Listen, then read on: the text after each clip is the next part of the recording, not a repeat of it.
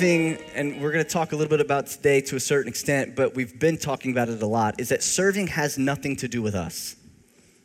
All right? Everybody agree with that? Because if it's if it's serving in order to get something out of it, it's not serving. It's some sort of exchange. Serving is I'm going to do something for somebody else and literally not care if I get anything out of it at all. Like it's not even in my mind. It's it's completely one-sided. Okay, and uh, and Jesus modeled that for us, and so that's what we're doing. And one of the ways that we're doing it is through serve days. We we had one back in July. We're having one in December. And uh, guys, look, we we've been talking about it as well. The fact that as a church, as people, we just turn inward. It's, it's part of our nature. We turn inward. Things become all about us. And church, even though it's supposed to be about, about you know, raising up people and, and, and bringing Jesus to the, to the community, to the lost, it becomes about us. It becomes, a, it becomes a club, right? And so then I've got my friends, I've got my thing, and then I'm good. And so I stop going. And that is not what the Bible uh, illustrates to us. The Bible has a bigger plan, the Bible has a bigger storyline, and it's where lost people get saved, saved people get healed, healed people get activated in order to go help lost people get saved. All right? That, that, that's the cycle that it never stops and it never will. And so if you find yourself in a place where you're healed, but you're not activated and operating in that, then maybe you have stopped. And so one of the ways to kickstart it is signing up for a serve day and showing up. Y'all with me? All right, cool. So that's just a big heart right there of why we're doing this and what we're trying to do. And I want to invite you to be a part of that. So we are in week five. We're in week five, and our key verse for this week is Proverbs 16 3. It says this Commit your work to the Lord, and then your plans will be established. First, commit your work to the Lord, and then your plans will be established. This week, we're, we're planning to serve. This is the week in small group where we're beginning to plan how we are going to serve our community in many different ways. But the Bible says, first, before you do anything, commit it to the Lord. And then whatever you do will be established. So we're going to break this scripture open a little bit and look at it from a few different, few different uh, vantage points. But um, what it does not say is start doing something and then ask God to be a part of it. All right? Come on, how many of y'all have done that before? You've been doing something for a few months, and then all of a sudden you realize that you've you never prayed about it, you never sought any counsel, and then you're like, ooh, hey God, would you would you mind blessing this? would you mind being a part of this? And and the, the thing is, is that maybe it wasn't part of the plan in the first place. It's part of your plan, but maybe it wasn't part of his plan, okay? So that's not what it says it says, commit your work to the Lord and then your plans will be established. But what does that really mean? Commit your work to the Lord. Simply put, it means pray first. Pray first. Prayer is one of the, the most important things that we can do as a believer. But I'm going to be honest, I believe it's one of the last things that we do as believers. It's one of the the added things at the end that we realize we might have forgot to do, and so we plug it in just real quick, all right? It's sort of like eating horrible food and then taking vitamins. You know what I'm talking about? It's like, it's like I'm gonna eat this trash, but I'm gonna take this pill and it's gonna make it all good. It's not the way that nutrition works, okay? And that's not the way prayer is for a believer. Prayer is not this addendum to, it's an intricate part of your walk with God. And so we pray before we go, we pray before we do, we pray all up in it. The way I, this is how I picture prayer. Everybody's got a cell phone in this room right now. Now, whether you know it or not, that, that cell phone is connected at all times to a network. It's this constant background information exchange all the time. And the way I look at prayer is like we're consistently, constantly tethered to God. There's no like, okay, I'm praying so I'm connected to God, all right, and, and now I'm not praying so I'm not. As believers, it's this, it's what the Bible says pray without ceasing. It doesn't mean on your knees, literally praying nonstop, because we would be of no earthly good if we did that, okay? We've got to be functioning, but it's this constant awareness that God is with you, okay? And that you're walking with Him. So you're constantly bringing things before Him. The way that we look at prayer is sort of like toil, uh, uh, uh, uh, tilling the soil, breaking up the hard ground. We do something here called My Three. And it's a card that's got three lines on it. Many of you got one last week and you filled it out. And I, and I, pray that you've been praying for those people. But what we believe is that as we pray for those people, those, those three people that are in our lives that we know need God, that God is doing something where we can't see what's happening, but He's tilling up the soil. All right, he's changing the structure of their heart. He's softening them. He's preparing them to receive who he is. It's biblical. The Bible says there's four different types of soil. There, there's good, there's rocky, there's thorny, there, there's, there's, there's some soil where, where the, the seed sprouts, but then the, the Bible says the cares of the world come in and choke out what's, what's growing. And I believe that prayer affects that. And so with my three, we pray, and then guess what? We go. We pray for these people, but then we, we instigate a conversation. We invite them to church, whatever it is. We're praying for opportunities. And here's the deal as you pray, you become aware of those opportunities. I believe many times there's opportunities to be a light in a dark place, to help somebody out uh, in, in an eternal way. But because we're not aware, we don't see it, and therefore we don't, we don't take the opportunity. But they're all around us. But we've got to be in a prayerful mindset. So we're tilling the soil Here's another kind of funny thing about prayer is that you actually learn something about people when you pray and whenever you hear them pray.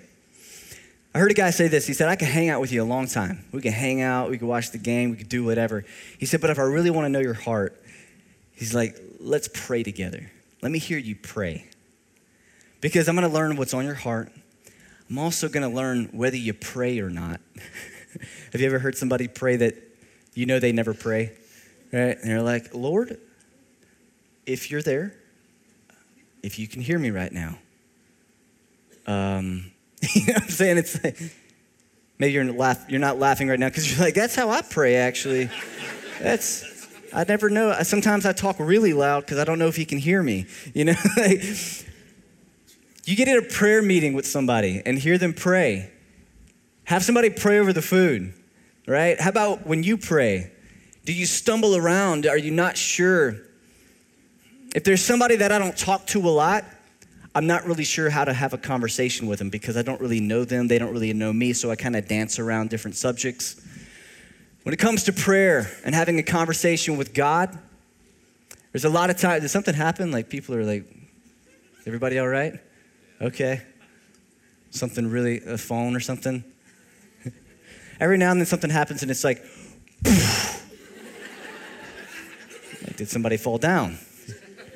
One time something happened, a light literally fell out the ceiling onto a chair. There was no recovering from that. There was no, there was no getting around that.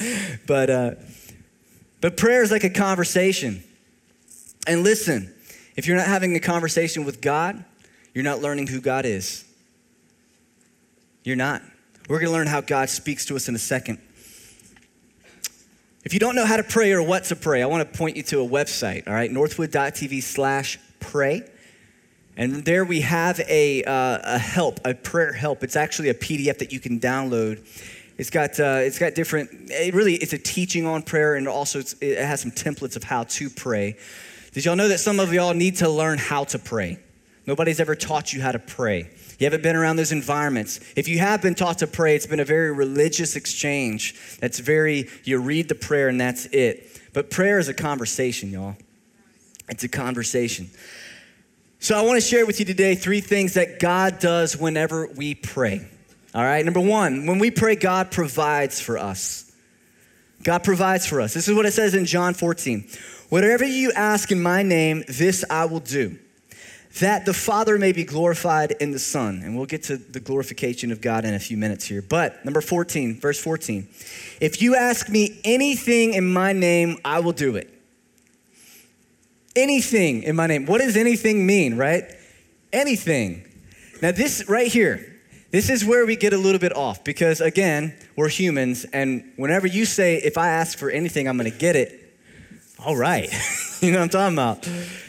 But I, I wanna, I wanna kind of correct some thinking, and, and really what I wanna do is I wanna bring two different thoughts together into the middle. And I've, we've shared this before. But when it comes to prayer and asking God for things, people fall into different, two different categories, and they're extremes. And in most times, extremes are error. Okay, you get into error. And one is this it's a prosperity message. It's a prosperity gospel that says, like, God wants to bless me, and therefore He's gonna bless me with all, like, everything, anything I want, like money, cars, like, like every dream that I have, he, it's gonna come true because He said, ask for anything.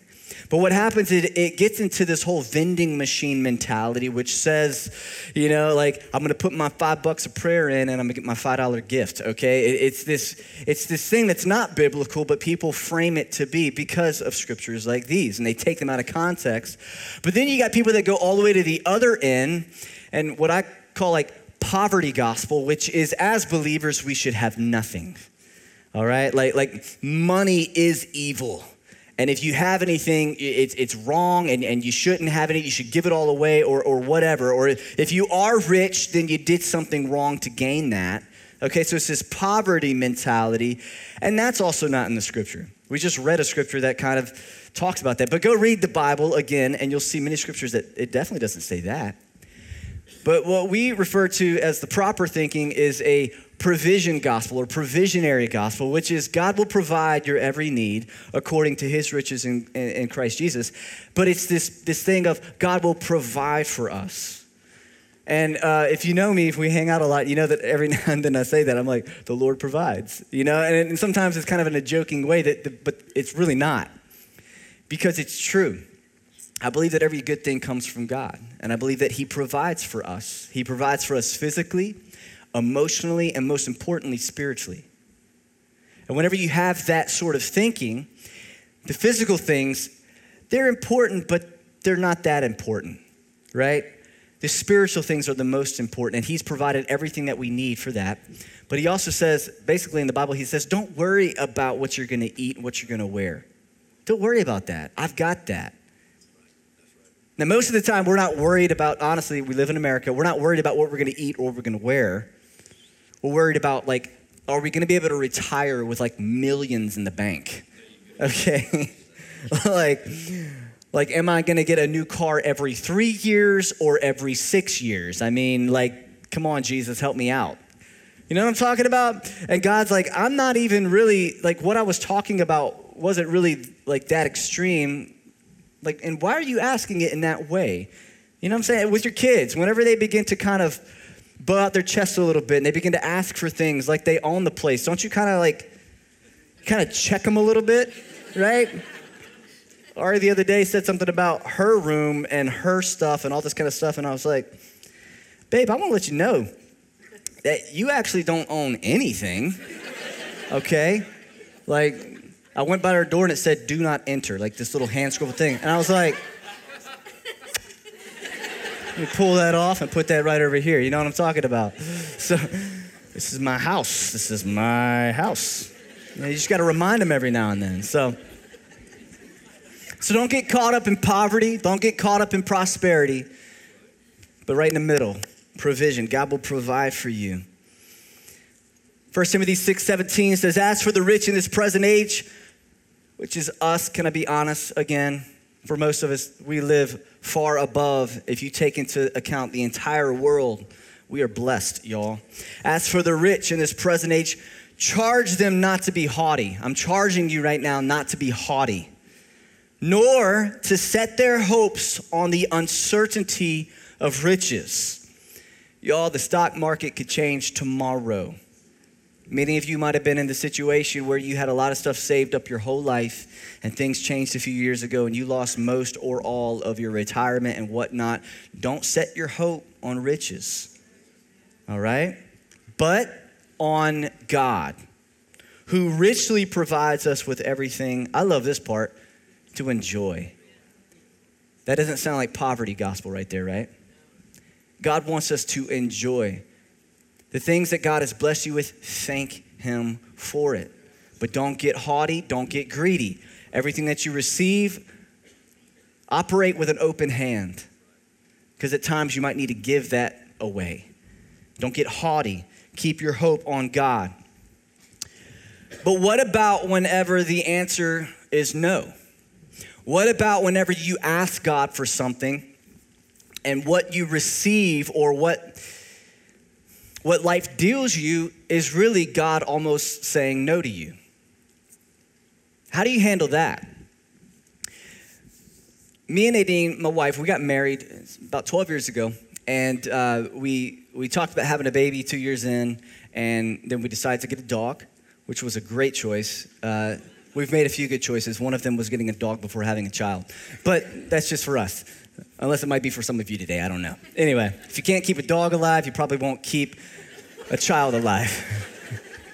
anyway, so uh, so after about you know after about three four years, we decided, hey, it's time to have a baby, and we felt like we had planned it all well. Like we thought that we we we did what was right. Okay, we we waited, and uh, we got pregnant, and we well she got pregnant. You know, I was along for the ride, and uh, so she gets pregnant, and we're excited. It's great, and then we had a miscarriage. And we were like, you know, it hurt. It, it threw us off a little bit, but we were like, it's okay. It's okay. And then pregnant again, and we had another miscarriage. And at that point, it wasn't as okay. You know, it, it started messing with us, with us a little bit. And then, you know, if you've ever been through that, you start asking some big, big questions. Well, is something wrong? It, I mean, is are we not going to be able to have kids? Like you start really your whole life, you start picturing all of these things that you pictured differently and it starts messing with some things. And, and, and the prayers that you're praying, you start saying, Well, God, what? like, what are, you know, we, can I be honest with you? We were looking around, and, and there's other people who did not want to have babies who were having babies left and right or had the ability. And we want a baby, yet we can't. It started messing with some some things. And so uh, we ended up having Ariana, which was awesome. Uh, I'll never forget my dad. He said this. He said, You guys don't worry. He said, One day you're going to hear the pitter patter of those feet running down your hallway, and, and it's, it's going to be all worth it. And sure enough, had Ariana and those pitter patter, you know, started happening. And, and but then it, it started coming to, okay, what, what, are, what are we doing next? Like, are we going to have another baby? And uh, what we decided was we wanted to be in another house before we had another baby where we were at. We just we just wanted to live somewhere else, and so. Uh, uh, there's a whole other story when it comes to that about contentment and, and some things that God was doing in my heart about literally my house, which came down to basically if we never move out of this house, I'm totally content with it because I have a house, and that's awesome. All right, and it was almost like that unlocked something. But but anyway, we get into a new house, and then we decided to have another baby. Like, all right, now our plan, okay, is working out wonderfully. And, uh, and then we got pregnant. And the whole thing is, is we really didn't talk much about it because it had already happened twice. We had Ariana, it it was great, but that fear started coming up again. And we sat before we went into the doctor for that seven week, eight week uh, ultrasound. We sat in the car, we hadn't said much that day.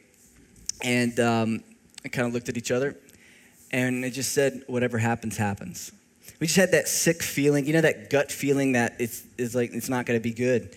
And uh, we went in, and sure enough, ultrasound showed, and the, the, it didn't form right. There was really nothing in there. And when, I think the hardest thing is whenever you're anticipating negativity or something negative happening, and then it actually happens. Like those moments. It, it, does, it does something to your faith. It does something to the way that you think about things. And, and you, you almost start preparing for negative things to happen. And so, anyway, uh, it was pretty tough. So we went home, and there was this hour window where I kind of went and was dealing with this in my own way. Um, I wasn't mad at God. Uh, I, I kind of, I'm past, kind of past that whole questioning God thing. I, I really believe that whenever we get mad at God, it really reveals to us how much we don't know Him.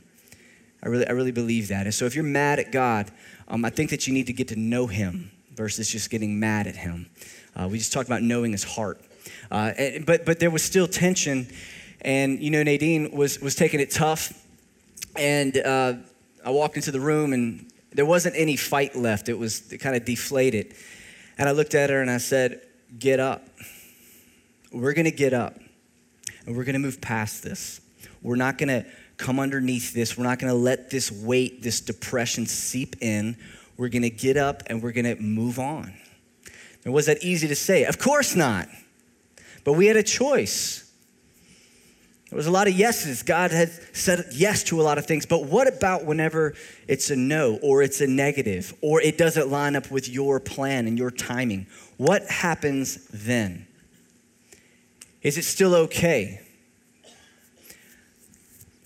I, I kind of believe this to a certain extent. I believe that until we're okay with a no, I don't know that we'll get a yes.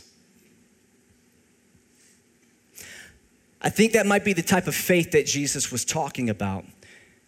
Not faith just to have a lot of stuff, but faith to believe even when you don't. Like, what if he was talking about that sort of faith? Faith that says whether or not it works out or, or, or it does, either way, God, you're sovereign. God, you're good. I'm going to worship you through it all and continue to give you glory. Amen?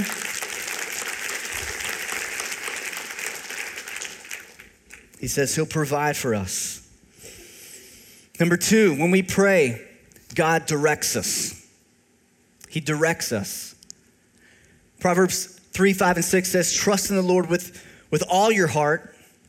And this is a command right here. Do not lean on your own understanding. That's not something to mess with or change. It's you can't. Don't lean. If you ever say this, I just don't understand how God. Exactly. Exactly. I don't either. I don't always get it. The Bible says don't lean on that. But in all, every, I mean, think about it, all your ways, all the things that you go through, your finances, how to raise your kids, how to stay married, how to, how to, how to plan for the future, how to serve people, how to love people, how God is, all your ways, all your thoughts, acknowledge Him. Bring him into the conversation, and he will make straight your paths. Another version says he'll direct your path. Uh, it, basically, what it is, it's like, it's almost like, it's almost like the road down here that has a ton of potholes in it that hasn't been fixed in like 15 years, and you go to the other side of the road in order to get around the potholes because it's like, yeah. It's almost like God saying, hey, look, acknowledge me, and I'm gonna go before you, and I'm gonna fill in those cracks. It might not be perfect, but it's better than if you don't acknowledge me and bring me into the picture. He will make straight your paths. Some of you are hitting potholes, busting tires, and bending your rims, and you're like, what's going on? Are you acknowledging God in all of your ways? Is that gonna fix everything? I'm not saying that. But I am asking is he a part of the equation? Or is your relationship with God this right here and that's it? Sunday morning church service. Because Sunday church isn't having a relationship with God. At best, it's religion, which has all the looks of it, but with no power. Acknowledge God in all your ways, and then He'll make straight your paths. Not perfect, but he'll make them straight. But how does God do this? How does God direct us? Number one, his word, the Bible. Church, listen, you got to read the word of God. It's got to be something that you're intaking. If not, you don't know God and you don't know how he works and you can't reconcile certain things. Number two, his people. You got to get in relationships with other like minded, like hearted believers. You must. You got to. It's got to be part of the equation. All right? his people, relationships. That's why we love small groups. Is why you must be in a small group. If you just come on on Sundays, you're missing out. We are a church of small groups. And so I'm going to encourage you to get into a small group. Number three is his voice, the Holy Spirit speaking inside of you, the nudge that you can't explain how you knew, but you just knew and you followed it and you obeyed. That's how he speaks. But look, it's not always just stuff in church. It's not always in the confines of the church. Sometimes God's gonna, maybe even through pain that you go through, He's gonna direct you a certain way, but you, you still have to hear Him and, and, and you still have to obey that voice. And we wanted to show a video to you to kind of just give you an illustration of what this might look like. And, uh, you know, and so anyway, you guys got that ready? Let's go ahead and show that. In 2011, my mom suffered a stroke and she came to live with us. In 2013, she fell and injured herself and had to spend 30 days in a nursing home. Dropping her off at that nursing home was one of the hardest things that I've ever had to do. The next day, when we came back to get her, she looked at us and said, I thought you weren't coming back. And it broke my heart. As we began to visit every day, Lee and I would go and we began to notice that people were anticipating our visit of mom. Lee would go about the same time and people would be sitting in the hallway dressed up, waiting for him to come by. And so if you considered that you go in a nursing home and you had nothing to do all day, you just sat there, you were confined to a wheelchair. You have the staff, and they do the best job that they can, and you have other residents, but you don't have any family, you don't have any children loving on you, you don't have your grandkids, all those things that you dreamed that your older years would look like, they don't look anything like that. When God gives you a heart for something, is because He's calling you to something. And if He's calling you to do something, maybe it's not God saying, okay, Kathy, you need to start a nursing home ministry, you know, but He's, he's put a burden on your heart. And so we have a choice. Are we going to embrace it or are we going to just set it on the shelf? And so for me, I had to make a choice to say, I don't know of anything like this around. And so how how am I going to walk out what what I'm called, what I'm burdened for? It's great that we partner with other ministries. You know, if you've got something that you're called to do and somebody's already doing it, you don't have to reinvent the wheel. Partner up with them. But for us, I didn't know of anything else locally um, doing what we're doing. Sometimes we just have to step off the end and go and, and see where God takes us. So we came up with the idea of adopting nursing homes. The first year, we signed up 19 nursing homes in the three bottom counties. We had about 275 volunteers that joined with us. So this year, we finished our fifth year. We visited with 33 facilities in six counties, and we touched probably about 1,500 lives between the volunteers and the kids and the residents and staff of the facilities. Come on.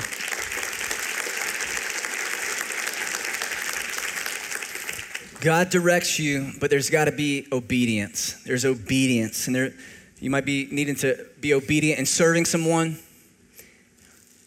But you might be in a place today where you need to have obedience in repentance. It's all the same. When we live a lifestyle of obedience, it's in everything. In all your ways, acknowledge God and respond.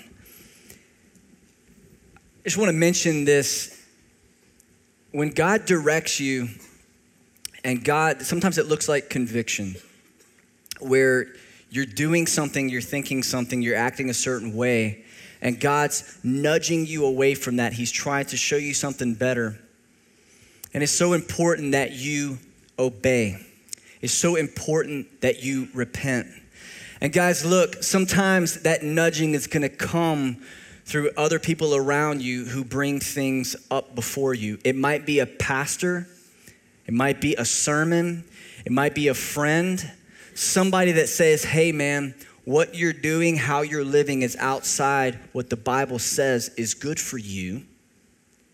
And at that moment, you have a choice to make. Am I going to repent and turn, which repent really talks about changing the way that you think?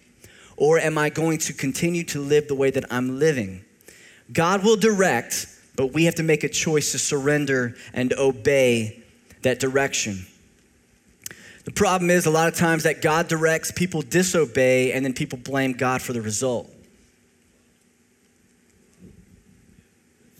Okay, the problem is that a lot of times God directs, and then people disobey, and then people blame God for the results. It makes no sense, but it's what happens left and right. God's directing a lot of you to do a lot of things. God's directing a lot of you to stop living the way that you're living, but you refuse. You refuse. And whenever you, you refuse, you will receive the result of that refusing. You will. Maybe not in this life, but judgment's a real thing. This is why this matters, y'all. This is why this matters. God directs. Whenever we pray, God helps us. Number three, He helps us succeed. And whenever I say succeed, we again, it's like I want to be successful. What does that mean? Lot of money. All my plans working out. But Matthew 5 16, we don't have this but on the screen, but it says this Let your light shine before men, that they may see your good works, which is positive, but not just that, and glorify your Father in heaven. That's the point of your good works, of your life, that it being seen, that light that shines out. The point of that is that God is glorified. Here's the thing we succeed when God is glorified. All right? That, that, that is what success is in the minds and the hearts of believers. Like, that's what gets us up in the morning. That's what, that's what causes us to want to have a good marriage. That's what drives us to handle our money properly. That's what drives us to restrain ourselves from reacting in traffic the way that we want to react. All right? That's what causes us to restrain ourselves from having an affair right? That th- this type of drawing to the goodness of God and say, God, I want you to be glorified in my life. Not that all of my desires actually line up with that, but that I die to those desires. Dying to self is not fun. Okay? The Bible talks about it. It's not enjoyable. It's like, you know what? I'm so glad that I don't get to do the things that I want to do. This is so, it's a wonderful life of being a Christian. No, it, it means that you would rather please God than please yourself. Like that's that's the choice. But we justify. And what happens is if we do reach success, it's at the expense of glorifying God. And that's not what we're called to as believers. It's not what we're called to our life operates differently, our thoughts operate differently. It's the way it is. Young people, there's some things in this life that you will never or you should never experience. And that's cool. I've been with one woman in my entire life, and I think it's awesome. I think it's awesome.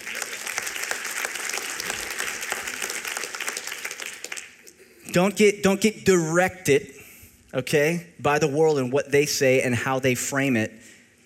Because the Bible says that they're deceived. That the way that they see life is through a filter that is actually going to lead to destruction. That's the life that they're living. You're not called to that. God didn't create you for that. Look at the fruit of what sin produces, and then look at the fruit of what uh, uh, living for the glory of God produces. Long term, it's a much better investment. And it's because God created you that way. God wants to be glorified in everything that we do. And it's why we do what we do. We spend our lives for the glory of God. I want you to start thinking about that. What are you spending your life on? Like every day, you're just throwing cash out of your life. It's, it's the day, it's the time, it's the hours. What are you spending your life on? And are you spending it on the right things? Are you spending it for the glory of God? Our comfort is not the measure of our plans being established, but it's that God is glorified with how we spend our lives. Don't look and say, Oh, I've been very comfortable, I'm being successful. That could be a trap. Your comfort is not the measure of it, it's how God is receiving the glory for it. There's one last thing I want to say, and then we'll close. There's a man in the Bible named Moses, and he was born in Egypt. He was an Israelite, but he was, he, was, well, he was, he was raised up in Egypt. I'm not going to get into all the details right now. But he, he was raised up as an Israelite in an Egyptian way of doing life, okay? In the palace. And he begins to realize that he's an Israelite and he, and he does something wrong. He gets sent out for a, a long time. And God speaks to him whenever he's in exile. And God says, I want you to go back to Egypt and I want you to go set my people free. I want you to be my mouthpiece. I want you to go and represent me, and I want you to stand in front of Pharaoh for those people that you grew up with. And I want you, as an Israelite, to basically say, You're gonna let the Israelites go. The Israelites had been in bondage for like 400 years, okay? It's all the Israelites knew. Their thinking was broken, broken. They were just in bondage. And guess what? Moses' thought process wasn't much better. He was resisting God. God was directing him, and he was saying no. He was insecure. He just didn't want to do it. He was fearful. At the end of the day, at the end of the day, he goes. He didn't want to go, but he goes. And he shows up and he's put in some very awkward situations. He ends up at a place where Pharaoh's basically telling him, I ain't letting the people go. And then he goes back to the Israelites. The Israelites get mad at him, right? He's like, I'm here for you, and you're mad at me? like, I'm going back to the desert, you know? You know, he's caught between these two, these two forces, and God keeps pressing him, and he keeps saying yes. But some crazy stuff happens. And fast forward to the end of the story, they do get released. By all these plagues and all this, finally, they, they're, they're released. But then they end up in the, the desert, in the wilderness. And Moses one day gets really mad and he makes a mistake. But he keeps leading, okay, even in spite of that mistake. And at the very end of the day, the Israelites are looking at the promised land. They're about to enter in, okay? It's right before them. And God stops Moses just short and says, Moses, they're gonna go, but you're not. Because you got angry and you made a mistake. And Moses doesn't get to reap the benefits of all of that saying yes and all of that direction. He doesn't get to reap the benefits of being in the promised land. But you know what? That wasn't the point. The point wasn't that Moses would receive the benefit, it was that God's will would be done. And so Moses' life, his life was spent on God's will being accomplished. And at the end of the day, he was okay with that. And I wonder if we're okay with that.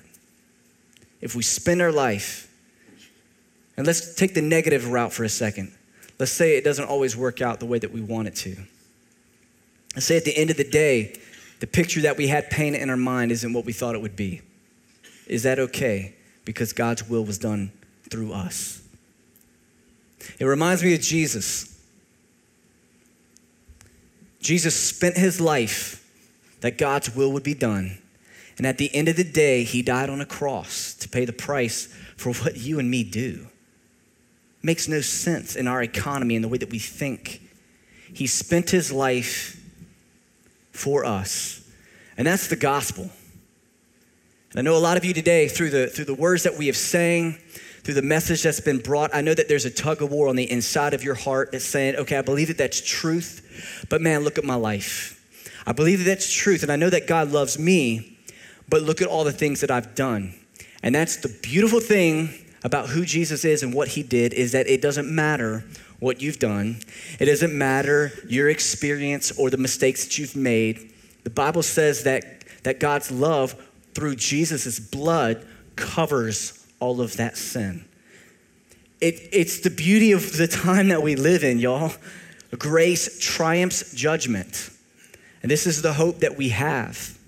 But some of you today, you're out of alignment with that. And I want to give you an opportunity right now to realign yourself with the plan that God has for you.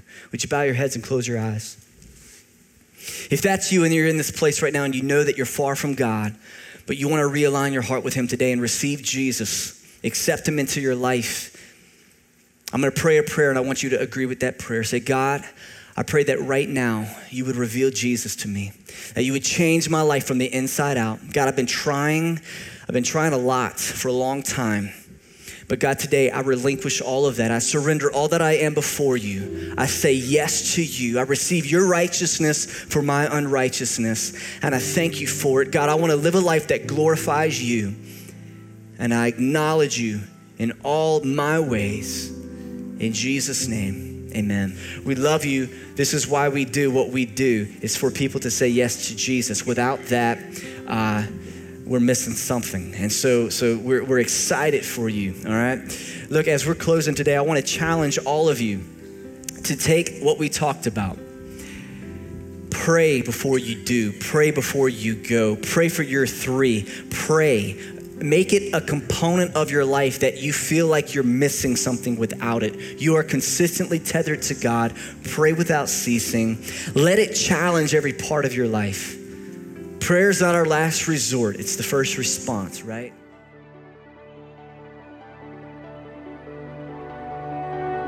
If you just made that decision, let me be the first to say congratulations. The decision to follow Christ is just the beginning of your relationship with God, and we'd love to help you with your next few steps.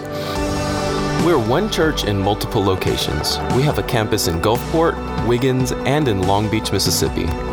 If you're in one of those areas, we'd love to see you at one of our live services. You can visit our website, northwood.tv, for service times and directions. Thanks for joining us today. We'll see you next time.